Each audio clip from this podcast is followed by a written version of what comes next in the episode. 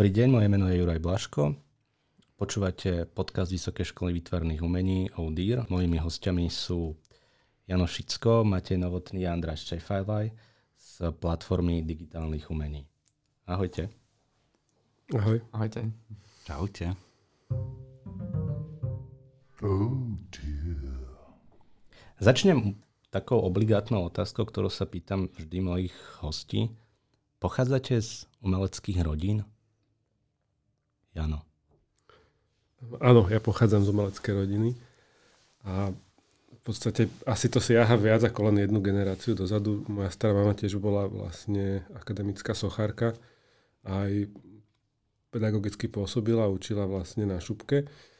A moji obidva rodičia sú sochári, čiže uh, jablko nepadlo ďaleko od stromu a okrem toho teda mám ešte dvoch bratov, ktorí tiež vyštudovali našu školu, čiže Vysokú školu výtvarných umení architektúru a Šimon a vlastne sochu Filip, mladší brat. A Matej, ty si z umeleckej rodiny? No ja nie som dokonca ani z umeleckého prostredia, nie to ešte z umeleckej rodiny a ja som z také polovičné učiteľskej rodiny, čo možno súvisí s tou vysokou školou teraz, kde pôsobím. Ale inak nemám také akože zázemie, ja som matematik, informatik. K tomu sa ešte dostaneme neskôr. A Andráš, ty si z umeleckej rodiny? Eh, ja v podstate veľ, veľmi nie som z umeleckej rodiny. Eh, starý otec bol eh, zlatník, možno to najbližšie, ale za to máme skôr z každej generácie nejakú vec od Šiskovcov. Neviem, či nemáme aj kresbu od jej babky, ale určite máme aj, aj od otca, aj od mamy nejaké keramiky. Takže nie si z, z umeleckej rodiny, ale si zo zberateľskej rodiny. to by bolo tiež pre, prehnané povedať, ale nejaký styk s umením tam určite bol. Tak vlastne, že každý, kto má doma viac ako dva obrázky a nie od svojich detí, tak už je zberateľ. Mm. Tak áno. Chalani, vy uh, učíte, áno, učíte na uh, platforme digitálnych umení. Čo to vlastne je platforma a čo sú to digitálne umenia? Čo si pod tým môžeme predstaviť? Tak uh, naša predstava pri zakladaní tejto platformy. A ja by som teda spomenul, že okrem napríklad nás troch, tak tam bola aj súčinnosť profesorky Mitášovej, profesora Zervana, bola vymyslieť taký nový, nový spôsob možno nehierarchického ateliéru. V podstate práve ten ateliér nejakým spôsobom nahradiť, nejakým iným spôsobom uvažovania, že tých pedagógov je tam viac a dokonca pôvodne tam bola Kristina Rypáková, ktorá je architektka že, že, sme, že sme hneď uvažovali o tom, že to, to, malo by to byť niečo multidisciplinárne. Do istej miery aj, aby to bolo uh, takým tekutým priestorom, že by tam ľudia prichádzali a odchádzali. To je možno tá, k tej definícii, ako to, tú platformu vidíme. A keď hovoríme o tej multidisciplinarite, ja som si pozrel vaše uh, také profilové CVčka na stránke digitálne umenia. A Andráš, ty tam máš napísané, že si študoval matematiku a malbu. To sa dá? Akože fakticky je to správne, ale ja mám titul, uh, uh, titul ako maliar a zároveň som dva semestre študoval matematiku. Tak ten pomer je asi tým pádom 1 ku 6. A Matej, ty nie si z umeleckého prostredia, ty si dokonca z matfizu. Áno, to je pravda. A to sa ako môže matfizák dostať na VŠVU? A, tak bolo to takou okľukou kľukov cez, cez spoločnosť, ktorú sme založili, kde sme sa vlastne venovali programovaniu rôznych aplikácií zameraných na vizuálne výpočty a interaktívne prezentácie, vizualizácie a podobne. A teda akože, aby som seba niečo bonzol, tak akože ja som sa na tom matfize ocitol čiastočne trošku tak omylom, lebo keď som končil strednú školu, tak som vlastne zvažoval, že, že či ísť na grafický dizajn, alebo na niečo s informatikou a matematikou. A keď som sa zlákol príjmačiek na VŠVU kvôli tomu rozsahu domácich prác, tak som vlastne išiel na Matfiz, ale tam som sa vlastne potom venoval počítačovej grafike, ale z tej stránky toho programovania. Takže nie je to ako úplne, že, že mi to bola úplne cudzia oblasť toho umenia alebo dizajnu, len proste to asi musel nejak dozrieť. Takže ty vieš naprogramovať Photoshop? A tak Photoshop by som asi nenaprogramoval. Možno tú úplne prvú verziu, áno, tú jednotku. a teraz to robia týmy desiatok až stoviek ľudí. A, ale akože áno, proste ten, ten background z matematiky, z geometrie, z informatiky mi dáva taký náhľad do toho, že ako fungujú tie algoritmy a ako fungujú tie technológie. Jano, a ty, tvoje pozadie je, že ty si grafický dizajner a venuješ sa multimédiám, ale okrem toho ty si robil aj knihy, aj to by som asi v prítomnom čase povedal, že stále robím knihy. Stále robíš, áno. Venujem sa teda grafickému dizajnu, ale zároveň teda veľmi ma zaujímajú a bavia tie presahy, ako keby či už do iných médií, alebo používanie nejakých iných nástrojov a, a vlastne využívanie týchto postupov v, či už vo voľnej tvorbe alebo v dizajne. Čiže uh, pre mňa ja, ja mám skončené gymnázium, čiže ja som sa na Vysokú školu výtvarných umení nedostal vlastne cez šupku, cez nejakú umeleckú školu, ale cez gymnázium. A hovorím to preto, že to je, bolo pre mňa dôležité v tom, že keď som začal nejakým spôsobom sa venovať programovaniu potom na vysokej škole, tak tá stredoškolská matematika úplne stačí k tomu, aby človek pochopil nejaké základné algoritmy a tým, že, že tie nástroje programovacie sa stali prístupné pre ľudí, ako sme my, výtvarníci, ktorí nemajú práve také zázemie alebo pozadie ako, ako Matej, že môžu siahnuť po kódovaní a môžu začať vytvárať vizualitu pomocou kódu. A vlastne taký termín, že, že kreatívne programovanie, a je to pomerne ako keby už zaužívaný termín hlavne v zahraničí, a je to prístup alebo postup, kde vlastne ten kód sa stáva ako keby nástrojom nejakej kreativity a ten výstup není vyslovene nejaký pragmatický, a, ale, ale je tvorený za účelom nejakého vizuálneho a vlastne výstupu alebo generovania nejak, nejakého, nejakého dizajnu napríklad. Čiže vy traja pochádzate z rôznych uh, prostredí. Môžeme to tie digitálne umenia uh, vlastne sformulovať tak, že je to interdisciplinarita medzi uh, voľným umením, uh, technológiou, veľmi uh, vedeckou technológiou alebo až matematickou technológiou a, a grafickým dizajnom? Alebo čo ešte by sme tam doplnili? Určite by sme tam mali napríklad doplniť uh, interaktívne veci, či už z hľadiska toho voľného umenia, ale potom aj z takého úplne akože z priemyselného, čiže napríklad videohry. A určite by sme tam mali doplniť taký ten teoretický rozmer, ktorý špeciálne proste v tomto digitálnom prostredí je trochu iný ako u tých štandardných alebo tých konvenčných oblastí, pretože tu nás sa to neustále mení. A ovplyvňuje to spoločnosť, spoločnosť nás spätne, spätne ovplyvňuje vlastne tie technológie, čiže má to aj takýto keby akože kultúrno-filozofický kontext. A keď hovoríme o tej uh, filozofii a teórii, tak na vašej stránke je, že uh, členmi vašho týmu je aj uh, Monika Mitašová a Marian Zervan. Marian Zervan je filozof, Monika Mitašová je teoretička architektúry. Akým spôsobom sa dá prepojiť teória a filozofia s digitálnymi umeniami? Možno by som takto ho povedal niečo o, tom, o tej nejakej štruktúre, totiž a akým spôsobom vôbec tá naša platforma v tom funguje. A to je, má to aj nejaký charakter možno toho klasického ateliéru, že sú nejaké konzultácie so študentskými prácami, ale uh, ostatné dni sa delia na také možno také vzdelávacie a potom ešte nazývame, že platformové dni a, a v vzdelávacích dňoch väčšinou pozývame nejakých zahraničných expertov, buď z online cally alebo nejakých lokálnych expertov, ktorí našťastie aj občas osobne sa môžu dostaviť. A, a, a potom cez tie platformové dni, ktoré máme v kalendári, tak sa stretávame všetci a všetci sa rozprávame o tom, že, že kto čo robí.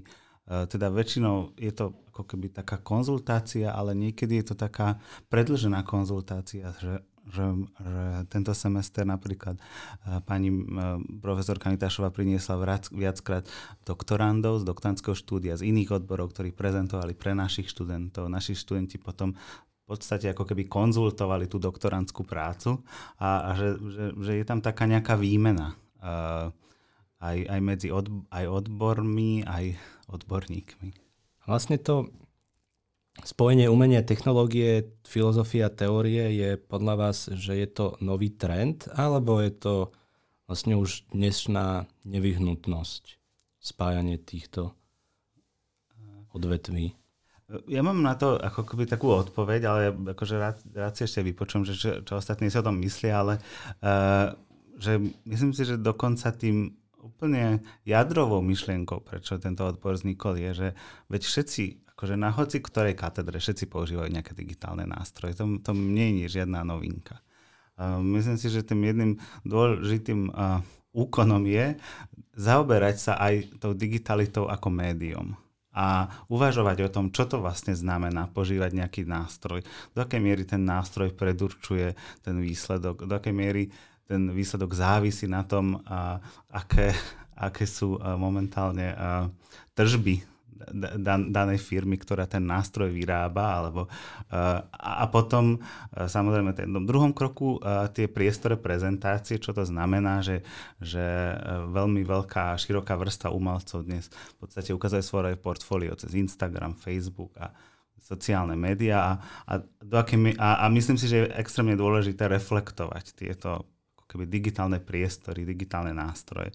Že ja si myslím, že toto je ako keby to gro Eh, že musí existovať aj reflexia, nielen flexia, nielen uh, umenie. Uh, iba tvorba cez tie digitálne nástroje. Jano chce niečo povedať.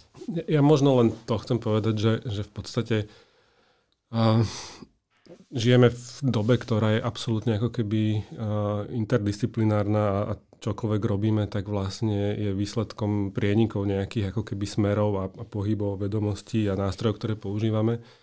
A sám z vlastnej skúsenosti mm, viem, že, že tá moja tvorba, ktorou sa zaoberám, tak je, je ťažko uchopiteľná, že aj ty sám na začiatku si sa pýtal, že či robím ešte dizajn, alebo že čomu sa vlastne venujem.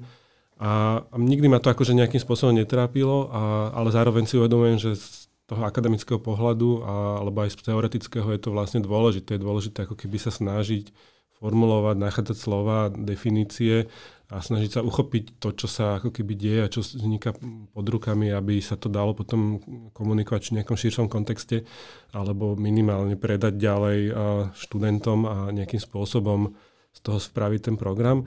A pre mňa tie digitálne umenia znamená okrem iného aj toto, že, že vlastne ako keby vytvoriť možno že zase nejaký rámec, ktorý ale úplne jasne sa nedá asi uchopiť a zadefinovať, že čo to presne znamená ale pre mňa je to priestor, ktorý sa roz, rozpína niekde medzi nejakým pragmatizmom, tým, že ako keby tá moja domovská katedra je katedra vizuálnej komunikácie, grafického dizajnu, kde sú tie ako keby úlohy a, a to nazeranie vlastne na tú tvorbu veľmi pragmatické až praktické, tak tento ako keby rozmer sa snažím ja nejakým spôsobom prenášať aj do tých digitálnych umení, kde vlastne stále hovorím, že je hrozne dôležité, aby tí študenti sa učili aj takéto poctivé remeslo, a aby mali predmety, ktoré ich naučia vlastne pracovať e, s softvermi a s digitálnymi nástrojmi. A na druhej strane toho spektra je potom vlastne to voľné umenie, ktoré ako keby uh, není ohraničené vlastne ničím, len našou ako keby kreativitou a predstavivosťou. Čiže tu na niekde sa to pre mňa ako keby odohráva a, a pozorujem to, sledujem a niekedy tomu dávame mena, niekedy to uchopíme, niekedy nám to prenikne medzi prstami ale to nevadí, že, že mám pocit, že ako keby tá, tie skutočné veci nemusia ako keby byť pomenované. Tie naj, niekedy tie najpodstatnejšie veci len tak záhľadneme kútkom oka a ako keby v priebehu sekundy zmiznú, ale zanechajú v nás nejakú stopu.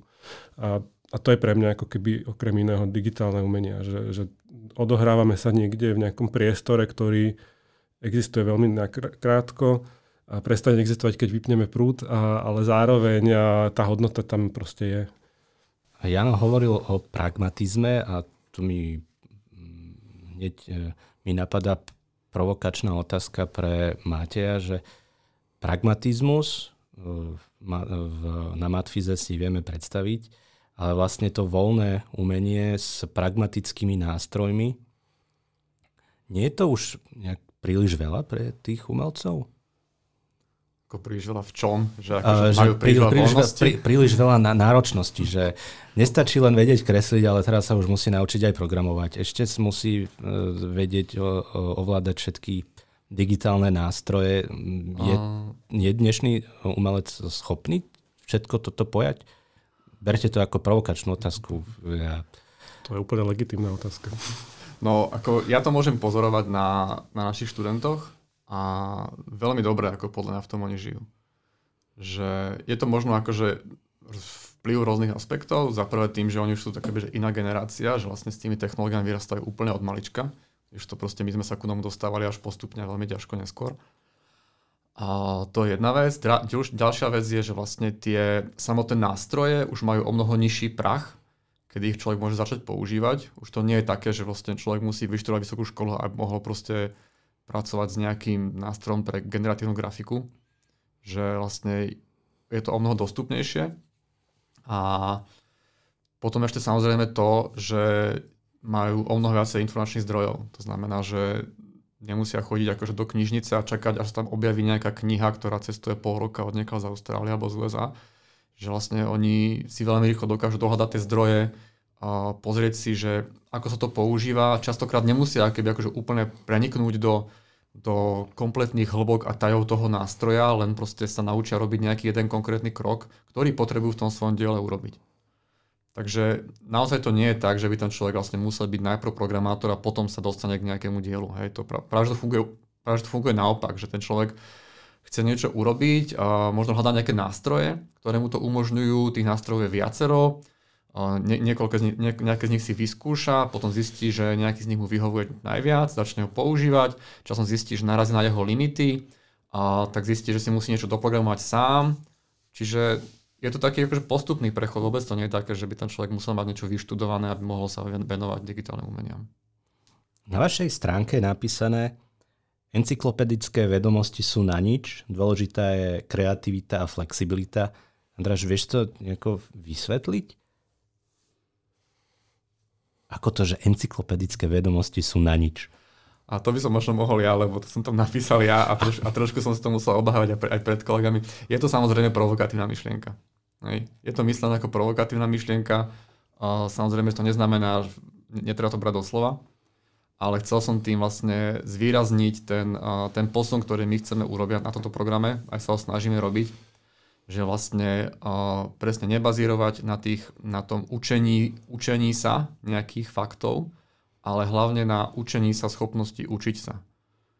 To znamená, že, že od nás ten človek by nemal výjsť s tým, že ovláda nejaký, nejaké, nejaký blok vedomostí, ktorý proste keď o pár rokov sa svet zmení, tak on bude na nič. Od nás by ten človek mal výjsť s tým, že si je vedomý toho, že ten svet je dynamický, že dokáže si dohľadávať zdroje, dokáže sa opýtať o pomoc niekoho skúsenejšieho, a dokáže vlastne hľadať, prenášať svoje existujúce skúsenosti do nových nástrojov a tak ďalej. Čiže skôr nejde ani tak o, ten, o to zabetonovanie tých nejakých vedomostí, ale o tú plasticitu toho, toho človeka, aby on vlastne dokázal re, reagovať vlastne na zmeny toho sveta. Oh dear. Ako sa ku vám môžu dostať študenti? Teda asi máme, máme, máte, uh, tak ako na ostatných katedrách uh, VŠVU, príjimačky. Pre koho je určená táto uh, platforma? Kto sa tam môže prihlásiť? Alebo respektíve, že koho by ste chceli, aby sa hlásil? Máme to tak, také otvorenejšie v tomto aj v tých našich predstavách, lebo samozrejme už to aj, v praxi vidíme, že, že sme to teda trošku ako odhadli, lebo okrem toho, že k nám chodia uh, klasickí záujemcovia o nejaký odbor na VŠVU, teda umelci, uh, študenti umeleckých stredných škôl, tak okrem toho sa k nám začínajú hlási, hlásiť uh, študenti z technických stredných škôl na rôznych uh, technických priemysloviek, čo je zaujímavé, lebo oni prichádzajú práve s nejakou program, nejakým programátorským vzdelaním a nejakým takým no, možno iným estetickým cítením. Potom uh, samozrejme aj gymnazisti, a, ale okrem tejto skupiny vlastne stredoškolákov sa k nám hlásia aj rôzni ľudia, ktorí hľadajú ako keby nejakú zmenu mali sme viacero ľudí, ktorí sa k nám prestúpili z nejakých, univerzit, nejakých, nejakých iných univerzít, kde mali pocit, že ten druh vzdelania je príliš uh, v jednej drážke, ktorú študujú, a to bol aj nejaký priemyselný dizajn niekde v zahraničí, potom nejaká informatika, nejaká filozofia. Ľudia mali pocit, že sa dostávajú do takých nejakých užších a užších dráh a že potrebujú práve tie svoje vzdelanie rozširovať a po niekoľkých rokoch štúdia na inej univerzite k nám prestupujú. Takže myslím si, že naozaj tie dôvody, prečo sa hlásiť k nám, sú rôzne. A my sa tomu aj snažíme vyhovieť, e, e, že, že teda naozaj ponúkať tú, tú rôznorodosť, lebo u niektorých to programovanie niekedy je už na celkom pokro, nejakom pokročilej úrovni. U niektorých nejaký vizuálny vyjadrovací jazyk je veľmi vyspelý a, a vlastne to my v podstate ako pedagógovia musíme do nejakej miery balansovať a snažiť sa ponúknuť to, to tú vhodnú vzdelanosť alebo tie vhodné cvičenia pre každého.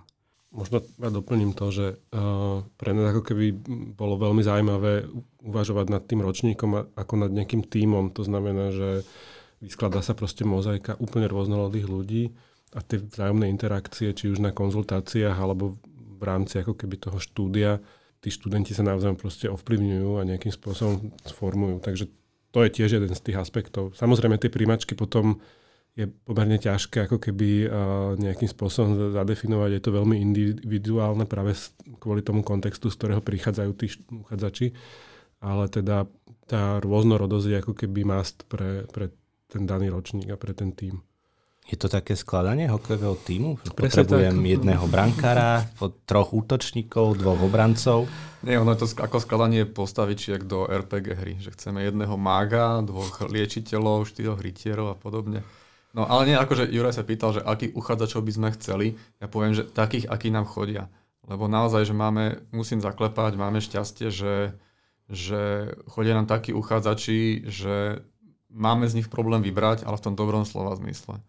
A je, to, a je to rôznorodé a je to naozaj na veľmi dobrej úrovni. Veľakrát proste, veľakrát to je vlastne vysoko nad rámec toho, čo stredná škola poskytuje. Že vlastne prichádzajú ku nám študenti, uchádzači, ktorí s tými prácami, ktoré mali urobené, s tými skúsenosťami, ktoré urobili, ktoré získali, tak sú mimo toho záberu strednej školy. To znamená, že veľa svojho času venovali tomu tej samostatnej nejakému sa vzdelávaniu alebo tvorbe, alebo tak. Predstavme si, že chcem uspieť u vás na príjmačkách. Čo by som mal vedieť? Jedna z tých vecí, ktoré hodnotíme, je taká, ktorá sa nedá veľmi vedieť, ale človek ju proste má. Je taký akože uh, originálny pohľad na vec, také akože hm, nejaké také vlastné rozmýšľanie, nie také ako keby schematické. Ďalej, čo teda povedať je, že, že až tak strašne nezakladáme na tej remeselnej zručnosti, že skôr je pre nás atraktívnejší uchádzač, ktorý možno v tom, v tom remesle, v tom umeleckom nie je až taký, až taký statný, lebo toho na škole naučíme, ale má povedzme nejaký originálny prístup, uh, vy, vidno nejaké rozmýšľanie v tom, v tom, čo tvorí, že nie je to proste len naozaj také nejaké šablónové kopírovanie niekoho iného, ale že má v tom niečo originálne. Koľko by som mal mať rokov? Od 18 do 99. A čo by som mal predtým študovať? Minimálne dve iné vysoké školy. Nie. uh, myslím Stoparovho si, že, sprievodca po galaxii. Áno, myslím si, že nejaké dobré knihy prečítať, odporúčam. A, a, ale okrem toho, naozaj, ja by som tiež iba podčiarkol, že taká otvorenosť, zvedavosť, a to sú tie kvality, ktoré v podstate robia podľa mňa toho budúceho človeka. A musím vedieť programovať? Určite nie. Vôbec nie. Vôbec nie. Ako tým, že u nás tá, tá, to stredné školstvo má značné medzery v reflektovaní potreby informačnej zručnosti u absolventov, tak vlastne my začíname úplne od nuly. Že s tým, napríklad s tým programovaním začneme naozaj od toho, že stačí vedieť ovládať počítač, čo už dneska ovládajú všetci uchádzači. A ideme od nuly, ideme pomaly a skôr to je také, že, že sa prispôsobujeme tej, tej úrovni toho, tých uchádzačov, ktorí prichádzajú, tých študentov, ktorých máme. Keď niekto už je príliš skúsený a nudí sa, tak vieme mu proste vymyslieť nejaký náhradný program ale nie je to také, že by sme akože niekoho nechávali pozadu. A ako je to s genderovou vyváženosťou? 50 že... na 50. Hm. To bola vlastne debata u nás na katedre, na katedre vizuálnej komunikácii, že za posledných 20-30 rokov sa to otočilo, kde prevažovali najprv, keď sme ešte my študovali, prevažovali chalani a teraz je to presne naopak. U vás je to teda 50 na 50. To som len tak akože odhadol. Ale, ale hej, plus minus to platí. Plus 50 na 50. Väčšinou uh, dievčatá vedia lepšie programovať a chlapci väčšinou robia hudbu. Ale to... Dievčatá vedia lepšie programovať? To bol, to bol iba ah. taký polovtip polo, uh, proti antistereotyp. Ale, ale áno, ale, je to, je to, ale je, Ďuro sa chytil na to. Ja som sa na to chytil, že... Ale nie ako naozaj, že ja, ja učím to kreatívne programovanie a vôbec tam není nejaká deliaca línia. Proste čo sa týka pohľavia alebo týchto nejakých predpokladov, že ale akože, pre, takto, pre mňa to nie je nová vec, hej. Ja tým, že som proste fungoval na Matfize, potom som ešte vlastne dlho na Matfize učil a hýbme sa v tom IT prostredí, tak viem, že tam tá divaca čiara nie je, hej. To je stereotyp, ktorý proste existuje v hlavách spoločnosti mimo tú doménu, ale v rámci tej domény, akože ja som mal spolužiačky a potom žiačky, ktoré proste boli o mnoho lepšie odo mňa a, a nebola to výnimka, bolo to akože štandard. Vlastne aj ten program pre tú kozmickú loď e, Apollo 11, ktorá letela na mesiac, tak to programovala žena. Ako ich, ich bolo viacej, ale je známa tá fotka tej programátorky s tým štosom tých inštrukcií, áno.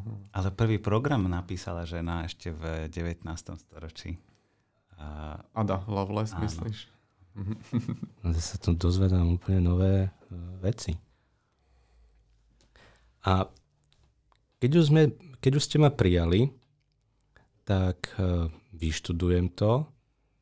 Aké mám uplatnenie? Pretože to sa ma vždycky rodičia opýtajú, no a čo s tým budeš robiť? Tu mám veľmi dobrú vec, čo niekedy som párkrát som to povedal študentom na konzultáciách pred príjimačkami, že, že, že ak chcete byť umelec, ale mama sa bojí, že budete hľadovať, nie, tak povedzte, že to je digitálne umenie, že s tým sa uživím. A akože je to samozrejme vtip, ale je to do veľkej miery pravda, lebo u nás vlastne, takto, my ešte absolventov nemáme, poviem na rovinu, hej sme nový študijný program. Ale už vlastne žijeme v nejakom kontexte, v našom prípade kontext je dobre, dobre, celkom dobre pomiešaný, proste Jano je zabehaný, zabehaný umelec uh, v tej dizajnovej sfére, Andráš je zabehaný umelec viac v tej voľnej tvorbe, ja zase akože prichádzam z tej oblasti, ktorá je povedzme viac priemyselná.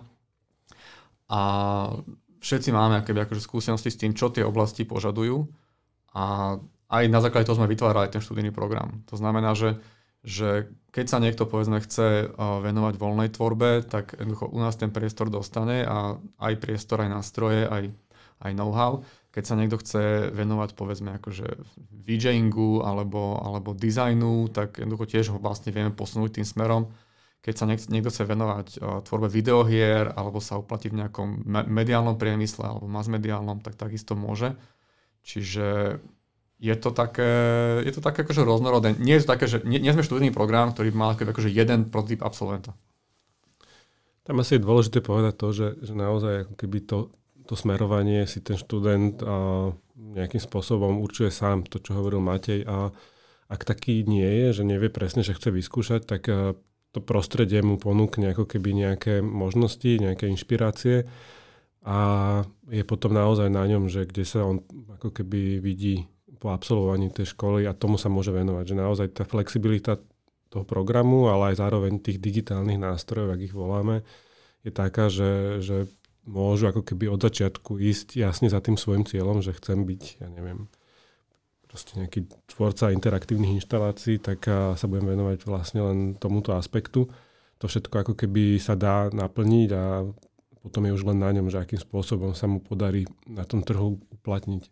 Samozrejme, že, že žiadne záruky ten absolvent nedostane, to myslím si, že žiadna škola ne, nerobí, ale minimálne zručnosti a nejaké, nejaké, nejaké vybavenie k tomu dostane.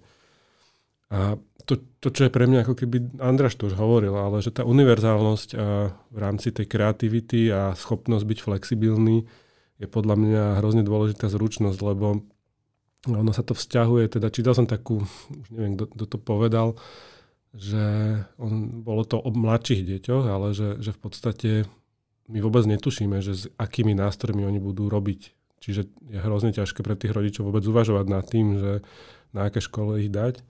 A ukazuje sa, že vlastne tá podpora kreativity ako nejakého univerzálneho princípu sebarealizácie a vlastne naplňania tých svojich vízií a hľadanie spôsobu, ako to zhmotniť, je, je v podstate to najdôležitejšie, čo môžeme našim deckám dať. A, a, a tam je niekde možno, že tá odpoveď, že si to ten ako keby to štúdium na tej vysokej škole je už pomerne krátke k tej praxi, ale stále ako keby naozaj ten trh sa stále mení. Žijeme dobu, kedy vlastne budúcnosť žijeme teraz. Už není budúcnosť taká, že, že ju vidíme niekde v diálke, ale vlastne je tu a teraz, čiže hrozne ťažko ako keby sa nejakým spôsobom dá niečo plánovať, lebo všetko sa ako keby tak zrýchlilo, že takéto plánovanie tej budúcnosti, že ako to bude a tak ďalej, je úplne irrelevantné, lebo všetko je vlastne tak tekuté a tak sa to vyvíja pred očami, ako keby naozaj prebieha, že častokrát je úplne ťa, akože aj a také až naivné si predstavať, že čo bude za neviem koľko rokov. Tým samozrejme nechcem povedať, že není dobré ako keby mať tú, tú predstavu o tom, že, že kde ísť a akým smerom sa uberať. To je úplne legitimné, ale tie konkrétnosti samozrejme sa budú meniť stále a stále sa nejakým spôsobom vyvíjajú. Oh dear. Váš ateliér sa volá Sprievodca galaxiou. Je to odkaz na tú knihu Sprievodca, Stopárov Sprievodca galaxiou od Douglas Adamsa? No, je to jedna, jeden z odkazov, ale... Asi ty si to vymyslel, keď odpovedáš na tú otázku. Toto iba padlo a ostalo.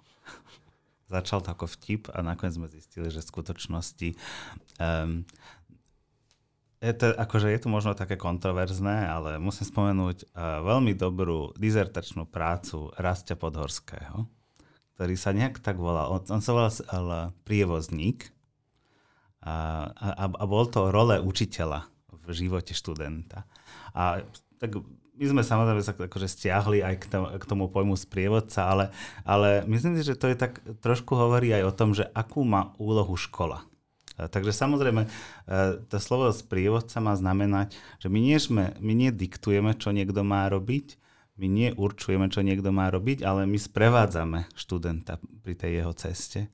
A, a ak, ak my niečo možno lepšie vieme, tak vieme poradiť. Ale určite nevieme určovať ani smer, nevieme určovať ani, minimálne nevieme ani povedať, že kam sa študent má dostať, ale vieme byť dobrým sprievodcom. No a kde sme tí sprievodcovia? Tak nie sme sprievodcovia iba nejakým umelecko-trhovým svetom, nejakým dokonca ani nie trhom práce, ale chceme byť, a to je možno taká nadsázka, ale chceli by sme byť sprievodcom tej celej galaxii, všetkých tých možností, lebo naozaj, ako, ako Jano spomínal, že, že, že tá, tá najdôležitejšia e, schopnosť budúcno, pred budúceho absolventa je uh, nejaká flexibilita. A ja by som možno aj spomenul, uh, že existuje taká, taká anglické, uh, anglické, anglická veta, že Jack of all trades, master of none. Že niekto, kto zo, zo všetkého trošku niečo vie, ale nakoniec ničoho nie je majstrom. A myslím sa, že táto veta je, uh, že, že sa musíme možno ju trošku ako viac pochopiť, že žijeme dobu, keď toto už možno nie je negatívum, ale pozitívum. Že v skutočnosti ako keby dnes potrebujeme ľudí, ktorí rozumejú viacerým veciam a to ponúka potom tú flexibilitu, než keď niekto sa fixuje na nejakú dráhu a jednoducho ten svet sa po, možno po, už počas toho štúdia sa zmení. S tým vlastne súvisí aj moja otázka, Mm, donedávna sme mali e, trend e, profesionalizácie vlastne aj vo vzdelávaní, kde on aj niekedy ešte, teda myslím, že ešte aj pretrváva, kde je názor, že študent by sa mal e, postupom svojho štúdia čím viac, čím ďalej, tým viac profesionalizovať, až vlastne ukončí svoje štúdium v nejakej absolútnej profesionalite v určitej oblasti svojho odboru. Ale vy vlastne teraz, vlastne teraz Andráš si si povedal, že asi to není úplne tak, že lepšie, neviem či lepšie, alebo najmä tomu, že lepšie je vedieť viacej ako jedno a veľmi dobre. Asi som to veľmi zjednodušil teraz.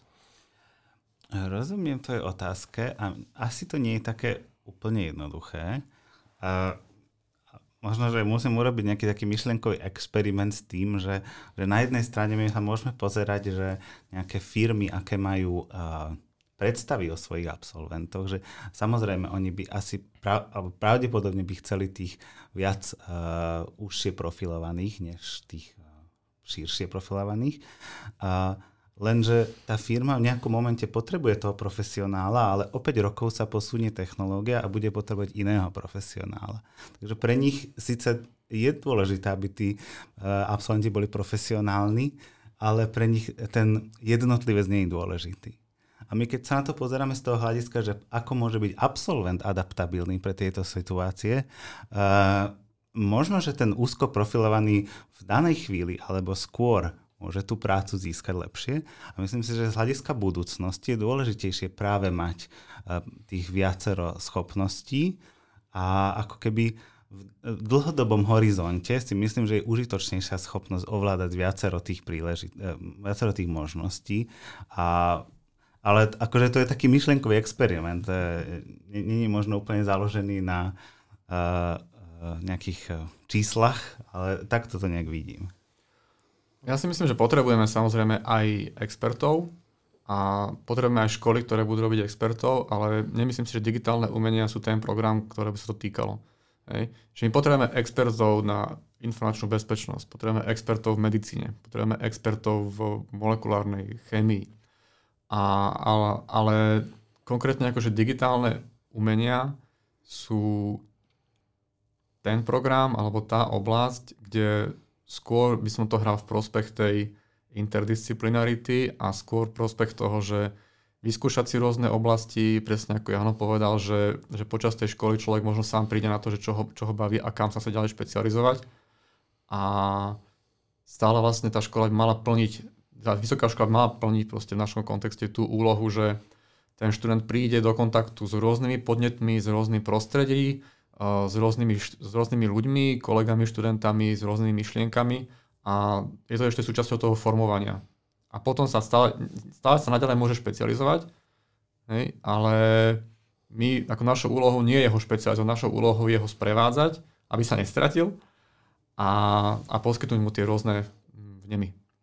Čiže vašou úlohou alebo cieľom je to pripraviť toho absolventa tak, aby dokázal žiť v tom svete, o 10-15 rokov a my ani nevieme, že aký bude o tých 10-15 rokov, aké budú technológie, ale pracujete s ním tak, aby prežil, alebo vedel sa orientovať v tom, alebo vedel pracovať v tom svete.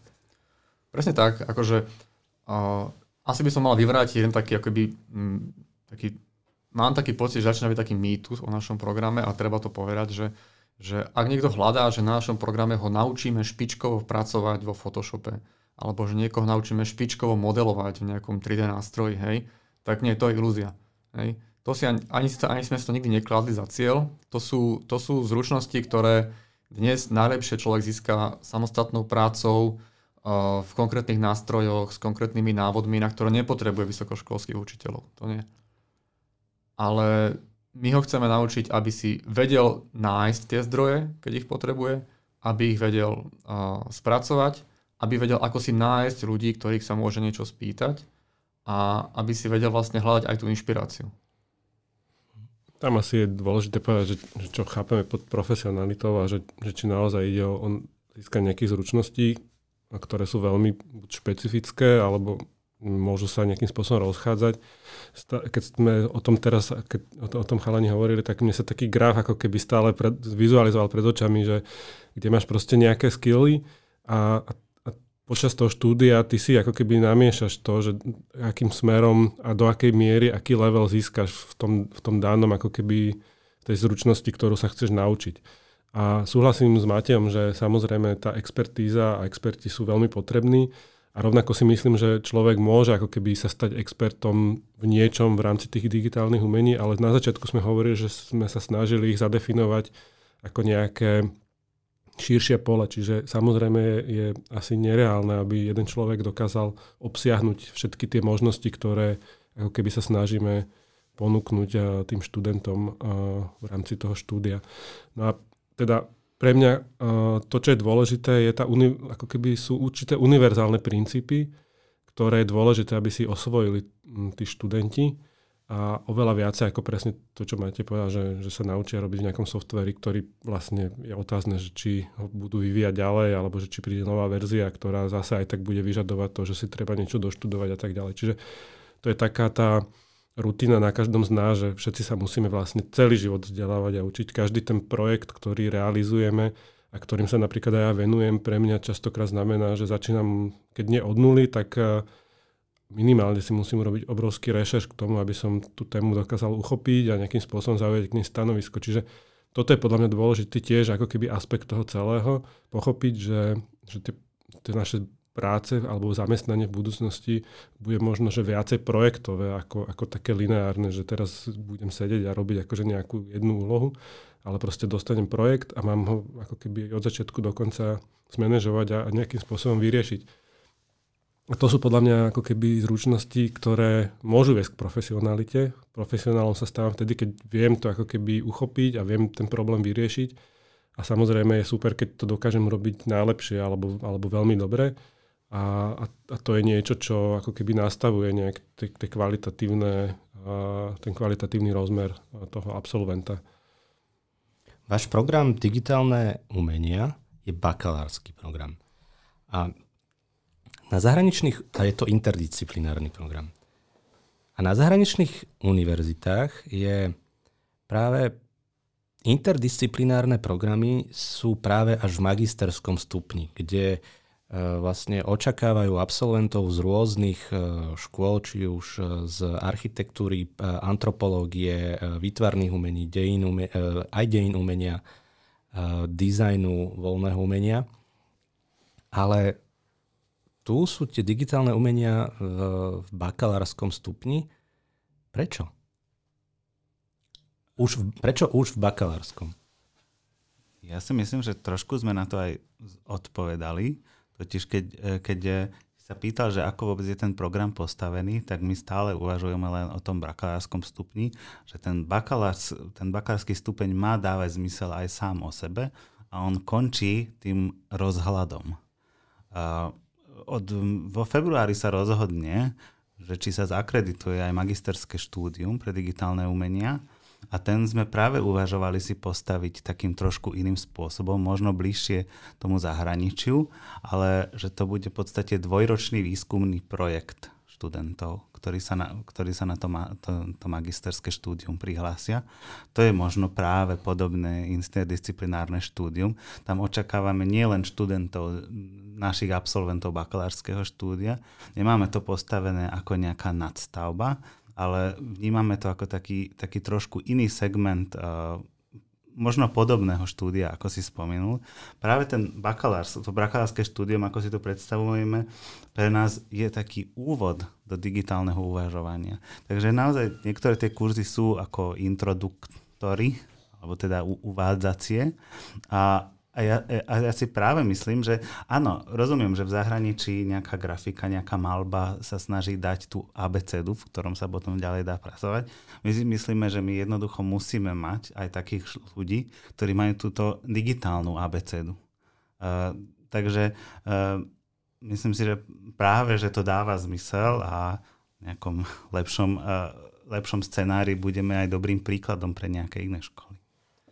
Ono to práve náročky tak urobené, lebo keď sa vlastne na Slovensku prechádzala od toho štandardného 5-ročného systému na to rozdelenie na magisterský a bakalársky stupeň, tak mnohé školy to vlastne poňali ako tak, že vlastne bakalár je pre nich taká, také nutné zlo a vlastne, aby mali do študentov na magisterskom, tak vlastne to bakalárske len to niekde v strede uťali, tých 5 rokov rozdelili na 3 a 2 a vlastne tí bakalári sú takými rukojemníkmi, ktorí po tých troch rokoch vlastne nič nevedia a bez tak musia pokračovať na to magisterské.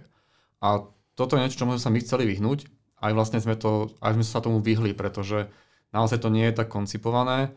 A tým, že máme tých študentov rôznorodých, tak niektorí možno viacej inklinujú k tomu ako nejakému praktickým zručnosťam a priemyslu napríklad, tak tých chceme akoby akože po tých 4 rokoch pustiť von s tým, že oni môžu ísť do praxe a proste môžu sa zamestnať v tých oblastiach, ktoré som vymenovala, mnohých ďalších.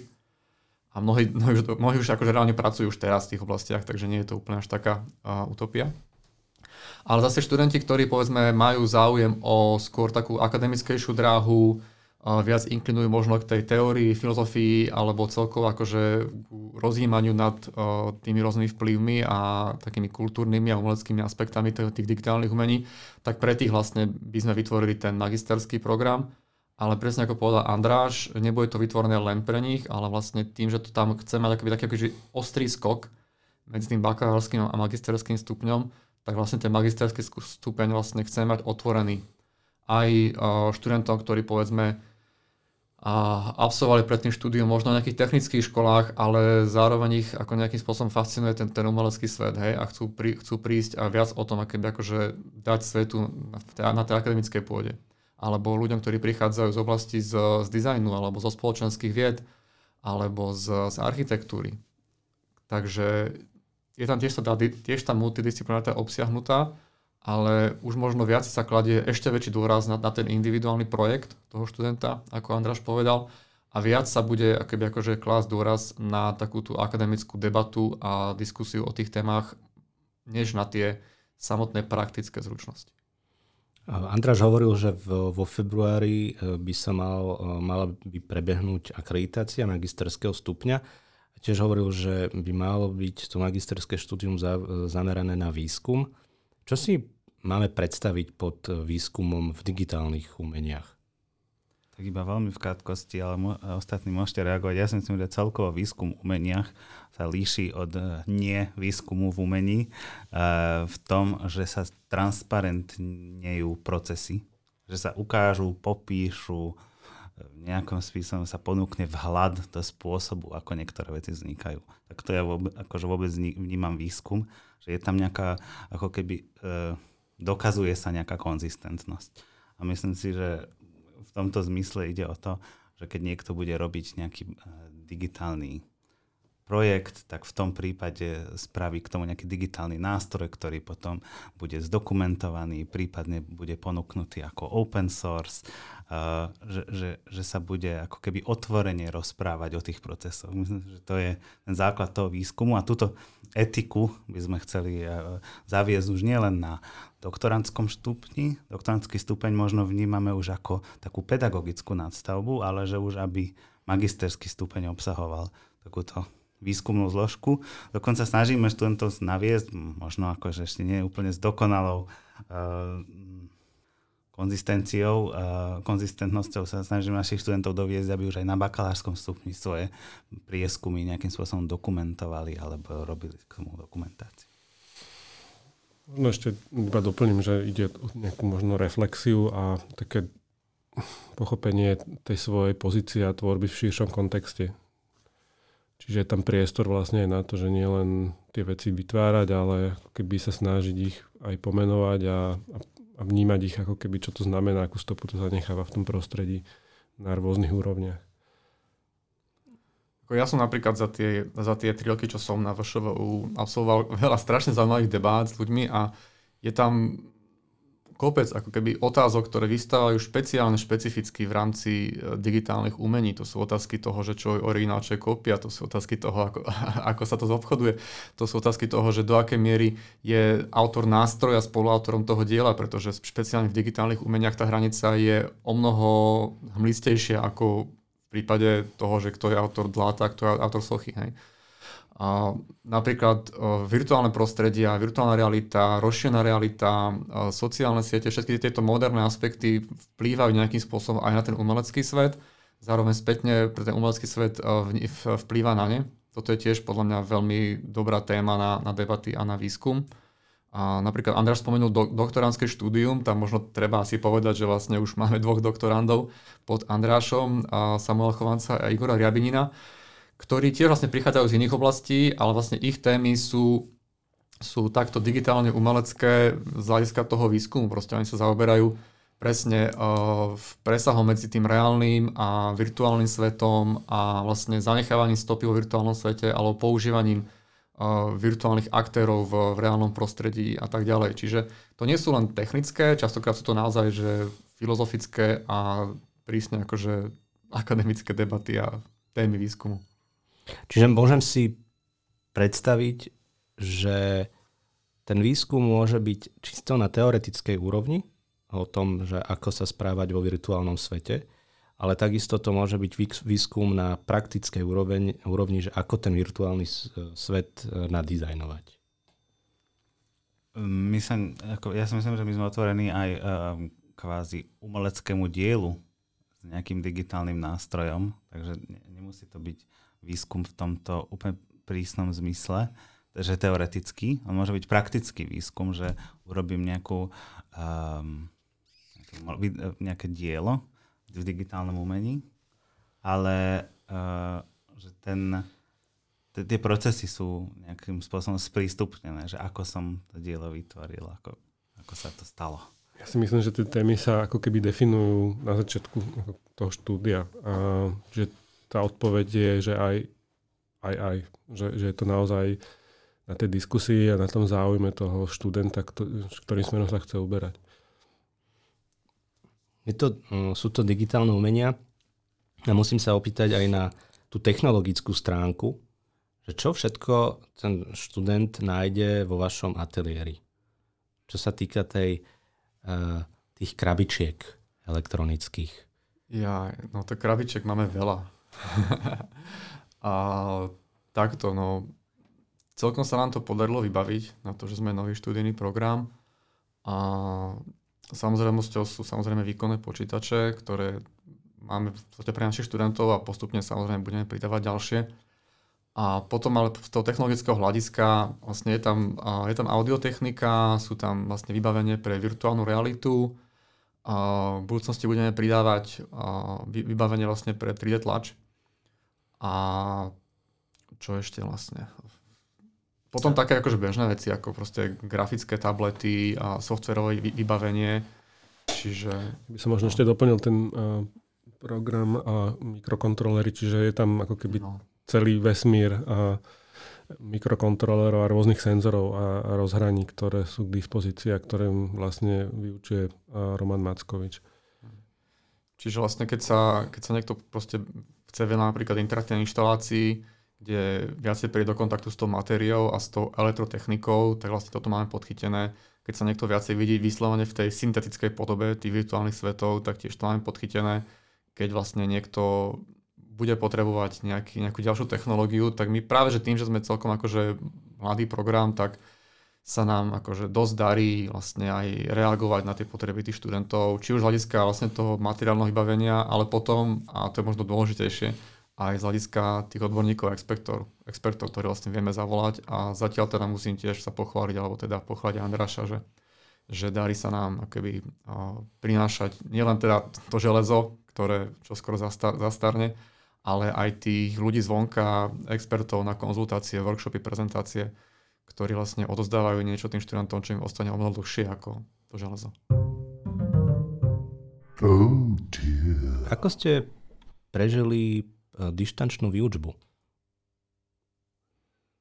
Tak asi určite o mnoho dlhšie ako sochári alebo reštauratéri. Um, ja sa musím priznať, že myslím si, že, že vyučovanie digitálnym spôsobom veľmi veľký rozdiel nie je. Myslím si, že oveľa horšie je byť je, je tá druhá strana, že študovať digitálne. A, že to tak, tá komunikácia, rozprávať sa, odovzdávať nejaké vedomosti, vymieňať názorov, podľa mňa to nie je až taký problém, a, aj cez nejaké digitálne nástroje, Zoomy a Teamsy a Skypey. A, čo je dôležité povedať, že, že pre učiteľa to vyučovanie podľa mňa takto môže fungovať. Pre študenta, okrem toho, že príjma niečo, je aj taká tá ako keby horizontálna medzištudentská vec a tá, tá sa podľa mňa deje oveľa menej a o to sú tí študenti ukrátení. Takže môj, ja vnímam tak, že digitálne vyučovanie je oveľa horšie pre študentov než pre pedagógov. Že lebo, lebo to vidíme aj na všetkých tutoriáloch, že odovzdať informácie je celkom ľahké. Akurát to študovanie a, a teda aj príjmať informácie funguje cez tie digitálne nástroje, podľa mňa. Ale, ale chýba tam taká nejaká horizontalita, niečo, že ja môžem proste udrieť do boku môjho spolusediaceho povedať, že ten učiteľ teraz povedal nejakú blbosť, alebo že toto bolo zaujímavé, alebo, alebo hoci čo nadviezať nejaké, ako keby vôbec ako začať nejaké takéto uh, spolužiacké štruktúry. No minimálne ja môžem povedať, že moja skúsenosť, ja som mal veľmi ako dobrých pedagógov na vysokej škole na výtvarných umení, ale rovnako dobre si spomínam na svojich spolužiakov a mám pocit, že to je 50% toho, čo som ja dostal od tej školy. Uh, a od toho sú podľa mňa tí študenti trošku ukrátení cez digitálnu výučbu, tak mm, samozrejme ja som bol príjemne, príjemne prekvapený, že hneď naši študenti zakladali Minecraft server a potom ešte hrali tú hru Among Us, takže hneď cez tie hry tak, akože nejaké digitálne kamarátstva začali fungovať, ale stále si nemyslím, že to je úplne nejaká náhrada, tak tak, tak, tak to vnímam, to digitálne vyučovanie. A nesnaží sa túto absenciu sociálnej interakcie e, vlastne nahradiť e, ten metaworld od e, Zuckerberga? Že myslíte si, že má to nádej na úspech, alebo ten cieľ je úplne nejak, nejaký iný, len ja si to jednoducho predstavujem. A ja som dostal, dostal túto otázku nedávno na jednej škole, kde som vlastne bol na prednáške. A som sa na tým teď zamyslel, takže už to mám pripravené. A moja od, odpoveď je, že, že ja dúfam, že to neúspeje. Lebo akože, pokiaľ to úspeje, tak to zasiahne veľa, veľké množstvo ľudí a ak to zasiahne veľké množstvo ľudí, tak nie je dobré, aby to zasiahlo veľké množstvo ľudí pod kurátorou tej spoločnosti, ktorá sa teraz ako keby chce, chce prizvať a ktorá už momentálne nezvláda jednu sociálnu sieť, ktorá spôsobuje veľké škody vlastne spoločnosti a po celom svete. Takže ak to úspeje, tak dúfam, že v, režii niekoho iného, ako je, ako je meta. A či to vôbec má šancu uspieť, no mm, podobné keby svety už existujú, že nie je to nová vec. A ľudia, ktorí už to majú odskúšané, napríklad na báze Second Life, tak o, hovoria, že veľa z tých o, problémov, ktoré oni potrebovali riešiť a vyriešili ich, tak ten súčasný návrh to vôbec nereflektuje že ako keby úplne ignorovali tu, ten historický vývoj a to, že niekto to už má odskúšané a odskakané, vie, čo to obnáša. Čo opäť vytvára taký trošku, keby akože červené kontrolky sa rozsvecujú, že, že sa možno stane niečo, čo nemusí byť úplne najlepšie. Oh dear. Kde je možno vidieť práce vašich študentov? Vlastne ste len dva semestre, tri, už tri semestre máte za sebou. Škola bola zatvorená pre verejnosť, nebolo to možné vidieť na prieskume. Kde uh, je možné to teraz vidieť? Tak uh, zatiaľ klasicky na platforme digitálneho prieskumu, so diela našich študentov prístupne. V podstate veľa takých priamých prezentačných príležitostí zatiaľ až tak nevyskytlo. Možno by som spomenul jeden taký ako úspech jednej našej študentky, ktorá uspela v takej e, výzve Goetheho inštitútu s takou prácou, s nejakou, nejakým robotom, tak to bolo aj nejakým spôsobom medializované, že Goethe inštitút potom to nejak dával aj von. E, a, a potom teda rád by som spomenul takú jednu spoluprácu, ktorá momentálne je skôr e, v rozpracovanosti a to je prezentácie v Kunsthalle, kde budeme spolu z Umprum a, a z, z Akadémiou umení architektonická, jedna fotografická aj, a, a potom naša, náš ateliér, teda naša platforma budú prezentovať uh, školské práce. Tak toto, a kedy to bude? Uh, uh, budúci rok. Myslím, že na jar je prvý plán. uh, tak plány sú jedna vec, Omikron je druhá, tak, ale mal by to byť budúci rok. Oh dear. Každému hostovi dávam príjmačkové otázky, ale keďže vás, vás, vás je viacej, tak uh, ich rozdelím. Andráš, tvoj obľúbený film? Hmm. Minule som nad tým úplne dlho rozmýšľal, ale uh, určite nie je také tie filmy, ktoré som najviac videl, lebo ja rád pozerám filmy aj len tak do pozadia. Uh, ale No ja mám takú ako veľmi veľkú slabosť pre Bergmanové filmy a mám veľmi rád uh, uh, scény z manželského života. To, to, to, to pravé a staré, nie tú novú verziu. A, a potom to pokračovanie, ktoré bolo vlastne jeho posledným filmom, ktoré sa volá, že Sarabanda. Tak to by som asi, tie by som asi povedal, že sú moje obľúbené filmy. Máte tvoja obľúbená hudba? Hudba. Mm, mám povedať jedno? Že aj tri. A Uncle. Massive Attack, Archive. To boli tri. A Jano, tvoja obľúbená kniha? To je, a rozmýšľal som nad všetkými tými odpovediami a, a asi, asi to slovo, že najobľúbenejšie je pre mňa úplne, že nedokážem to vôbec a, nejakým spôsobom uchopiť v tom zmysle, že sa to normálne mení jak, jak ročné obdobia pre mňa. Vieš, že... Tak e, dajme to, že dobrá kniha. Rozmýšľam, že, že, že ktorú z tých, ktoré mám teraz na posteli, a, a, by som nejakým spôsobom povedal, ale akože asi, asi teraz, čo, čo, ma, čo som znova ako keby objavil a, a je to vlastne úplne taká pragmatická vec a je, je to tá Pecinová kniha o, o dizajne a o, o typografii a, a možno, že to iba spomeniem práve z toho kontextu, že a, toho pragmatizmu, o ktorom sme sa bavili, že, že baví ma čítať aj takéto ako keby knihy, ktoré sú vlastne nejaké návody, aj keď on do toho primiešava teda také tie historky z, zo života a z také akože tých pre, patály, ktoré má dizajner v, procese tvorby knihy. Takže ak niekto by chcel ako keby zabrdnúť do toho, že čo to znamená pracovať s priestorom mimo písmen, ktorý je vlastne najdôležitejší a pri tvorbe písma taká táto knižka je ako keby e, dobrý zdroj takých akože anekdot a typografov a tvorcov písma, teda pra, ktorí pracujú s písmom a nejakým spôsobom a, robia knižky. Takže možno, že táto, neviem, jak sa presne volá, a prakt, neviem. No, pe- Ani ja neviem. Ja to, Ale vieš, ktorú mám... No, Pecinová kniha. Áno, áno. A mám tu tretiu edíciu, tuším, čiže takú tú najaktuálnejšiu. A bavili ma niektoré tie state, kde, kde tak akože šťavna to, jak to on vie, vykresluje určité situácie, takže možno, že to, toto, no, tak nie je to žiadny román, ani, ani nejaká filozofia, ale je to, je to určite akože fajn formát. A keďže ste z digitálnych umení, tak otázka pre vás troch, obľúbená počítačová hra.